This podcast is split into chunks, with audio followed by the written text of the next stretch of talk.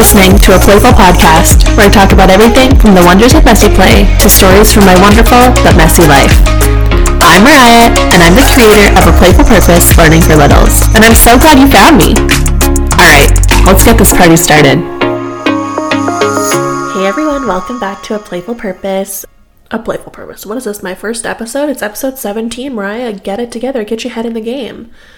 Welcome back to A Playful Podcast. Today is episode 17, like I mentioned, and I don't know about you, but the weather has been A++ lately, and it is making me just want to be outside at all times. When I was in the classroom, I was one of those people that just wanted to go outside all the time. We would do outdoor learning every single day for like multiple hours, and I thought that I was going to be like that as a mom. But I am not going to lie, I have been disappointed in myself and how little I've been getting out with Andrew. I feel like it stems from the fact that we don't have appropriate outerwear for him because he's growing so fast and we're kind of between sizes and I don't know, I can't get my life together in terms of his outerwear. So then I'm like, oh, it's too cold, we can't go outside, but no more. I am pledging it right now on this podcast. We are going to get outside as much as possible, even if it's just to our yard, because I feel significantly better, and this is not news to me. I've known it forever. When I get outside, when our littles get outside, when our class gets outside, everyone is in a better mood. And because I'm working so much right now, what I'm finding is I'm just on tech so much. And so getting outside is that counterbalance that I need for all of that tech time, all that screen time that I'm inevitably getting because my business is based online. And I don't know if you've been checking out my website lately, but one thing that you'll notice is that it's got a big refresh. Story of my life, I'm always changing my website, but this one I finally feel like, okay, it looks good.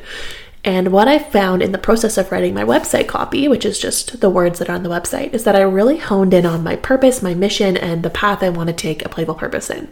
And the one thing that I just kept saying over and over and over again when I was doing this like workbook to figure out your mission is that I was writing down key phrases that I say all the time, and the one that I just kept highlighting over and over again was simplicity is the key.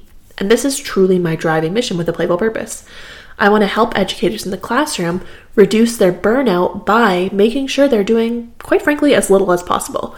We don't need to be out here reinventing the wheel. We don't need to be out here spending hours and hours prepping every night and working on report cards all weekend. Like, this is not the way that we're going to achieve that work-life balance and avoid getting burnt out and going on stress leave, because that's exactly where I was right before the shmandemic happened. And I had an appointment with my doctor all set up to go on stress leave. And then, spoiler alert, the pandemic happened and I didn't need to go on stress leave because we switched to working from home. But that was not the first time in my career I'd wanted to go on stress leave. It was just the time in my career where things had started escalating again and I wasn't prioritizing my own life. I was prioritizing teaching. And in order to help other people not have this happen, I want to take as much of that load off as I can, which is why I kind of like hinted at that new membership I'm going to release in November, which is going to have monthly plans and monthly assessments and a lot of like support and hand holding so that you don't burn out and want to leave the classroom like I did. And if there's one thing I know, it's that the less natural something feels, the harder it is to keep it simple, because that imposter syndrome that I talked about in episode 16 creeps up. And when we're thinking, okay, I need to plan for this math activity, but you don't feel confident in your math teaching, well, that's when you're going to get sucked into the world of socials and Pinterest, because you're going to be searching for that quote unquote perfect math idea for hours and hours and hours.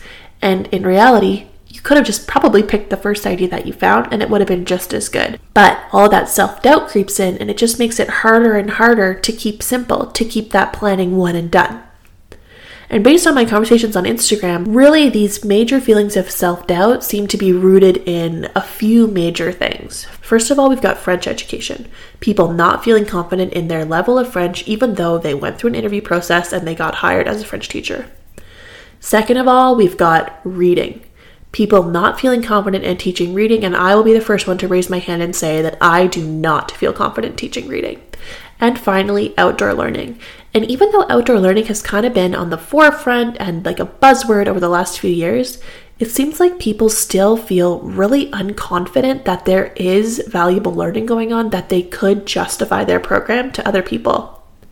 And so this obvious lack of confidence in these two areas, obviously there's more than that, but these were the two big ones that popped up in that question box, are what prompted me to make this episode. And like I mentioned before, I am definitely not an expert in teaching reading. In fact, this is an area that I really just don't feel confident in at all. It's just so abstract to me and I can't understand it well. So this episode is not about teaching reading. It is about outdoor education. Thankfully, I have the opportunity to learn a lot more about reading this summer at Camp Kinder because Jess of Parfait en Première Année and Sarah from Loose Parts of Kinder are going to be running sessions on the science of reading and orthographic mapping, something with reading that Jess is doing. I literally don't even know what that word is. That's how little I know about it. And I'm really excited to learn from them and finally understand how to, and with the evidence to support why, the methods of teaching reading are that we should be doing in the classroom. But what I can talk to you about today is outdoor learning. And in this episode, I'm going to be showing you how it's really as easy as 1, 2, 3.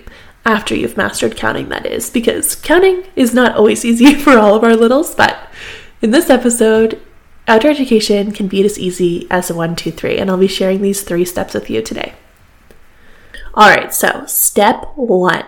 When it comes to embracing outdoor learning and simplifying the planning process as much as you can, the first step is internal. And that's because your mindset really matters. You need to see the value and believe in it in order to feel good about spending your time outside, to justify it to yourself, your other team members, your admin, and your parents. And again, this comes back to that imposter syndrome episode. So if you haven't listened to it, go back and listen to episode 16. Because if you're having imposter syndrome about the value of outdoor learning, it's a lot harder for you to feel good about it, stand up strong and tall about your choices to spend so much time outside. And if you need help finding that why, the best thing you can do is start with open observation. Because this helps us shift our mindset away from outdoor learning is recess time, I am just supervising, and moves toward outdoor learning time is filled with rich, deep learning. My students are making connections. Over-planning can definitely take away the joy and the magic of outdoor learning. So let this podcast be the liberation you need to help you stop over-planning your outdoor education block and just get back to seeing the value in the basics. Nature is the basics. Over-planning can take away from the very point of getting outside. So if for the next week you don't plan a single thing for outdoor learning and your main goal is to observe, notice, and name, you're going to be amazed with the result. Just head outside and watch your littles see what they want to do naturally on their own. Notice what gross and fine motor skills they're working on.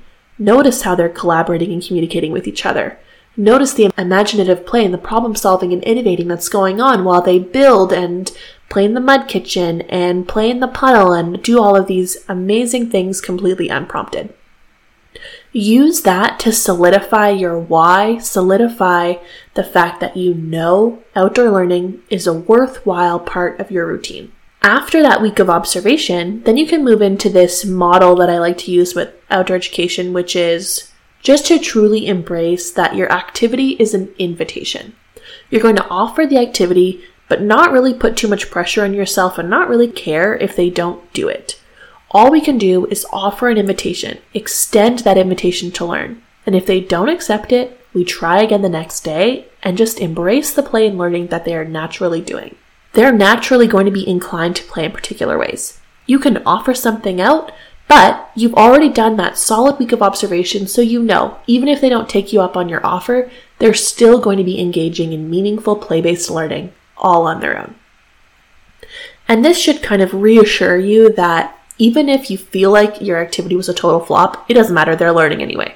You did your part, you offered something out to them, they didn't take it, move on with your day and enjoy that block where you can document, you can connect, you can play with your students. Honestly, if you offer the exact same thing the next week or in a small group or even one-on-one, you might get an entirely different response. So just because something felt like a flop doesn't mean you need to throw the baby out with the bathwater. You're just going to maybe take a beat, offer it again, present it in a new light, or just not stress about it at all. Moving on to step 2, which is that you're going to let your littles be your guide. And there's a couple things that I mean by this. First of all, you're going to figure out what kind of activities they like to do outside. And this is going to be something that you figure out in that week of observation. You're going to collect so much data in that observation time that you'll really be able to move forward with a clear vision for your outdoor education program. Do the majority of your littles, or is there a solid group of them that are always playing some sort of mud kitchen? Awesome. Why don't you just bring out some pots and pans to encourage this behavior? Do they seem to be looking for things and collecting objects and making counting collections? Cool. Try a scavenger hunt. Print them out or have them make their own. Are they just running around and getting their sillies out and playing imaginative games? Amazing. Bring some costume pieces out. Bring some puppets out. Bring some plastic animals out. Anything that can maybe encourage them or bring their play in a new direction. Are they drawing? They love to draw. They're using sticks to kind of draw things in the sand. Cool. Bring out some chalks. Bring out some journals. Bring out some crayons. Crayons are my go-to for outdoor learning as an aside because they don't need sharpeners and you don't need to worry about the caps. Remember that you always have the option to do nothing, to add nothing, to trust them and their own ideas for play. These things I've mentioned are just ways that you could perhaps bring something out if you felt so inclined to add to the play or to extend it into a new direction. But if they're happily engaged with drawing with a stick on the ground, we don't need to do anything. We don't need to intervene at all. They're happily playing over there using sticks in the ground. You can go over and join them and practice drawing shapes and model different things they can do, but you don't have to be always doing something. They're already doing enough. The next thing you're going to notice is what kind of materials they're gravitating towards. Maybe they're always grasping for shovels, but there's never enough. Maybe they are super drawn like magnets to the mud. This is the perfect opportunity to notice if conflict is arising from a lack of quantity, and then you can start to brainstorm how to fix this. Maybe you're going to model how to use a different material in a similar way. Maybe you can ask for donations. Maybe you can access a board library of resources. There's lots of things that you can do to kind of troubleshoot and problem solve conflict arising from resource scarcity. You're also going to notice who is playing together. Are there different matches of groups of kids that play together inside and out? Are there regular conflicts we can mitigate by pulling a small group of specific littles or suggesting other matches who are engaged in an activity that they like? Maybe one group is playing kind of like they're like climbing a tree or something, but you're noticing some conflicts happening, and there is a little in the group that you know loves working at the mud kitchen. Then you can say, oh, did you notice that so-and-so is over there playing in the mud kitchen? Come over and show them what you were doing the other day. And you can entice them over to a new area and kind of foster those new connections and new friendships. And the last thing I want you to notice is when do the I'm bored, I'm cold, I need to go pee comments start to roll in? If it's happening at kind of the same time every day, this is going to be a great indication of how to plan your outdoor learning block. I know the tendency is to start with the offer of an activity, and then when the interest kind of wanes, to go into open-ended play. But what if you flipped it? What if you started with open play? And when you notice their interest starting to wane with that, that's when you can start being like, well, what if we did this together? And you offer your activity. This is also great when you notice that if all of your activities end up kind of seeming like a flop, no one wants to do them, that's probably because they're so excited to be outside and play with the known things that are already out there, the known games that they get to do. So offering them later in the play block when they've gotten that initial burst of excitement out is a great way to bring that planning in. And now we'll move on to step 3, the final step of this podcast. Step 3 is to create a routine. I want you to try your best to get out at the same time every day. And I know this is easier said than done in some schedules, but the more we're able to create consistency with our routine, the more our littles are able to anticipate what's coming, plan their play, and really feel comfortable. And when our littles are comfortable and they've had a chance to really explore that part of the routine, that's when we're going to notice them more naturally extending their learning and taking those risks and trying new things, because we've established that sense of comfort that they feel like, okay, this is a space where I can try something new. And your routine is more than just we go outside at 8 a.m. every day. Your routine is every little step that you take to get outside. For example, maybe you always line up on the wall, do a head count, do your outdoor circle, and then say, 1, 2, 3, let's play, and away they go. Maybe at the end, you blow the whistle, they tidy up, they run to the wall, you read a story, they put their hands on their head, and then you go inside for snack.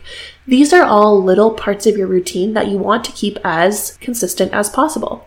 You'll notice a reduction in behavior because 90% of your class will know what to do and they'll just start doing it. Then you can focus on those few that need a lot of extra support in order to get through that routine smoothly.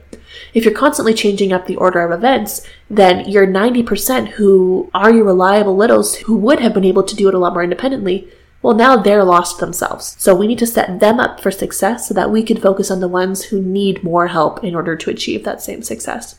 I'd also encourage you to go over your expectations clearly, consistently, and a lot more than you think you need to. We went over our outdoor education expectations almost every single day, definitely weekly. And these would be things like boundaries, play rules, timing, bathroom routine, tidy up routine, different signals, playground rules, school rules. Risky play is going to be a whole other episode, but let's say your school has very strict rules on we can't climb the trees. You're going to want to go over that so that right from the forefront, they know what they're allowed and what they're not allowed to do. And then if something happens, you can say, oh, do you remember we talked about this at the beginning of play today? Can you remind me about our play rules? And it's a lot easier than going after the fact and having to explain all the rules. Set them up for success. Be very clear and consistent with your expectations. The final thing I want to leave you with for this episode about outdoor play is that I really want you to try and remove the pressure of being the planner. Maybe this is your first opportunity, your first chance to dip your toe into co-planning with your littles. Outdoor education is the perfect way to embrace co-planning. For example, you could sit down with them on a Thursday and have them decide what you'll be doing for outdoor learning next week. This is a great way to do it because it's low stakes, because if their ideas are a flop, we already talked about it, it doesn't matter. There's so much more they can do outside and they'll be engaged. It's a great way to kind of create that stake in outdoor learning, to create that stake and ownership in their own education and make them excited about those learning opportunities. This is particularly useful if you notice that you have a class that does predominantly just want to do their own thing outside.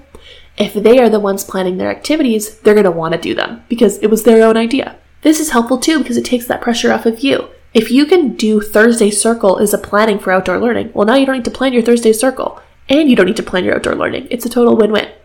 So that's where we'll end it today. Kat from Germanimon and Haley from Early Years Inquirer are going to be telling you a lot more about outdoor education at Camp Kinder this summer.